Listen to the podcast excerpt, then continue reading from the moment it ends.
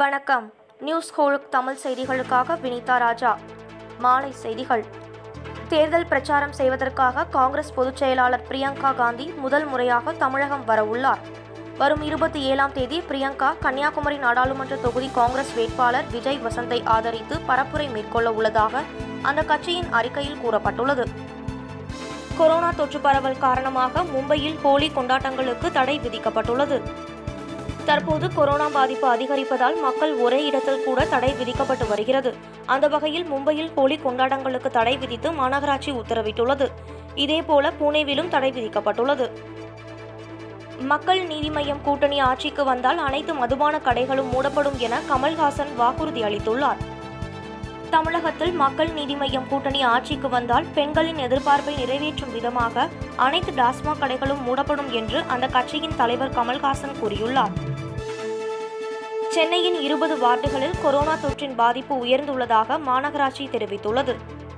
அண்ணாநகர் கோடம்பாக்கம் தேனாம்பேட்டை திருவிக நகர் ராயபுரம் அம்பத்தூர் ஆலந்தூர் அடையாறு ஆகிய மண்டலங்களில் உள்ள இருபது வார்டுகளில் கொரோனா பாதிப்பு அதிகரித்துள்ளது.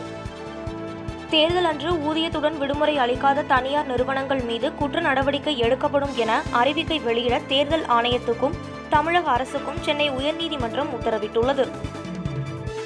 மருத்துவ படிப்பில் அரசு பள்ளி மாணவர்களுக்கு பத்து விழுக்காடு உள் ஒதுக்கீடு வழங்க புதுச்சேரி அரசு பரிந்துரைத்ததை நிராகரித்து விட்டதாக சென்னை உயர்நீதிமன்றத்தில் மத்திய அரசு தெரிவித்துள்ளது. தமிழக சட்டப்பேரவை தேர்தலில் மொத்தம் மூன்றாயிரத்து தொள்ளாயிரத்து தொன்னூற்றி எட்டு வேட்பாளர்கள் களத்தில் உள்ளனர் என்று தலைமை தேர்தல் அதிகாரி சத்யபிரதா சாஹூ தெரிவித்துள்ளார். இவர்களில் மூன்றாயிரத்து ஐநூற்று எண்பத்து ஐந்து பேர் ஆண்கள் என்றும் நானூற்று பதினோரு பேர் பெண்கள் என்றும் இரண்டு பேர் மூன்றாம் பாலினத்தவர் என்றும் அவர் கூறியுள்ளார். மேலும் தமிழகத்தில் எண்பத்தி எட்டாயிரத்து தொள்ளாயிரத்து முப்பத்தி ஏழு வாக்குச்சாவடிகள் அமைக்கப்படும் என்று கூறிய அவர் இவற்றில் பத்தாயிரத்து ஐநூற்று இருபத்தி எட்டு வாக்குச்சாவடிகள் பதற்றமானவை என்றும் கூறியுள்ளார். சென்னையில் அஞ்சல் வாக்குகளை பெறும் பணி நாளை முதல் தொடங்க உள்ளதாக மாவட்ட தேர்தல் அதிகாரி பிரகாஷ் தெரிவித்துள்ளார். மேலும் மாற்றுத்திறனாளிகள் எண்பது வயதுக்கும் மேற்பட்டோர்களிடம் வாக்குகளை பெற அலுவலர்கள் கொண்ட எழுபது குழுக்கள் அமைக்கப்பட்டுள்ளதாகவும் அந்த குழுவினர் நாளை முதல் வீடு வீடாக சென்று வாக்குகளை பெறுவர் என்றும் தெரிவித்தார்.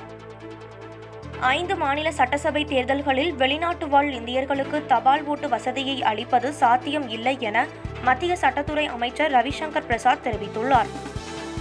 வெளிநாடு வாழ் இந்தியர்கள் வாக்களிக்கும் வசதியை ஏற்படுத்துவதில் உள்ள நடைமுறை சிக்கல்களை களைவது தொடர்பாக வெளியுறவுத்துறை அமைச்சகத்துடன் பேச்சுவார்த்தை நடத்தப்படுவதாக அவர் குறிப்பிட்டார்.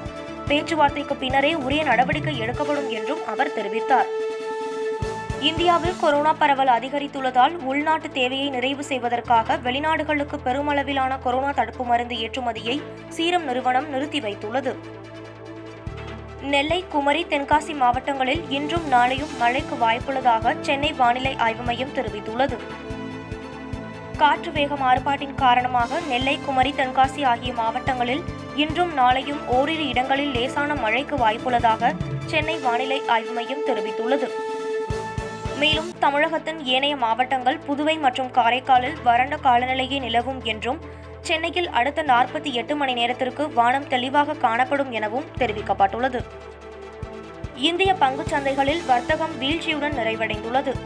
மும்பை பங்குச்சந்தை குறியீட்டு எண்ணான சென்செக்ஸ் எழுநூற்று நாற்பது புள்ளிகள் சரிந்து நாற்பத்தி எட்டாயிரத்து நானூற்று நாற்பது புள்ளிகளில் வர்த்தகமானது. வாகன நிறுவனங்களின் பங்குகள் இழப்பை சந்தித்தன. அதைப்போன்று எண்ணெய் நிறுவன பங்குகளும் வீழ்ச்சியடைந்தன. இத்துடன் இந்த செய்தி தொகுப்பு நிறைவடைந்தது. நன்றி வணக்கம்.